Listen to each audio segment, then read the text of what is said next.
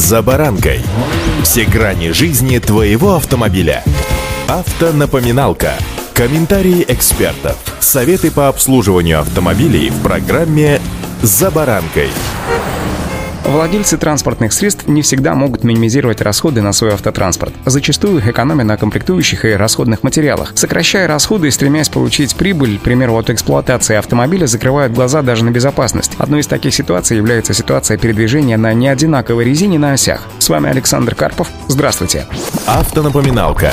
Надеюсь, ни для кого не секрет, что в идеале на легковых автомобилях устанавливаются комплекты покрышек, состоящие из четырех одинаковых шин, которые можно использовать без ограничений. Но если одна из шин повреждена, то требуется ее замена. Если оставшиеся три почти новые, то заново покупать комплект резины водителю, ну, сами понимаете, не особо-то и хочется. Автовладельцу нужна единственная покрышка, подходящая остальным трем, а многие продавцы просто не продают шины по одной из комплекта. Правила дорожного движения регламентируют использование шин на транспортном средстве. В пункте 5.5 указано, что установка шин с разной резиной на одну ось автотранспорта запрещена. Запрещается эксплуатация, если на одну ось установлены модели с различными рисунками протектора, разные шины размеров и конструкций, к примеру, камерный, бескамерный или радиальный или диагональный, новые и восстановленные с разными протекторами, морозостойкие и не морозостойкие, новые покрышки и с углублением протектора, ошипованные и не ошипованные, впрочем, продолжать можно еще и дальше. Данный пункт, правда, не полностью запрещает применение отличающихся покрышек на передней и задней осях автомобиля, кроме одновременного использования шипованных и не шипованных шин.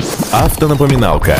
Аргумент в данном случае, по-моему, ну просто железобетонный, поскольку транспортное средство, оснащенное отличающимися шинами на одной оси, может повести себя просто непредсказуемо при торможении. Виноват будет в печальных последствиях только водитель. Например, если на вашем автомобиле установлена одна шина для сухой дороги, а второе колесо предназначено для предотвращения аквапланирования, сами понимаете, что произойдет, если будет идти дождь. Одно колесо будет уходить в занос, а другое будет устойчиво на дорожном покрытии. Дальше продолжать не буду, всем понятно, что будет далее. Автонапоминалка.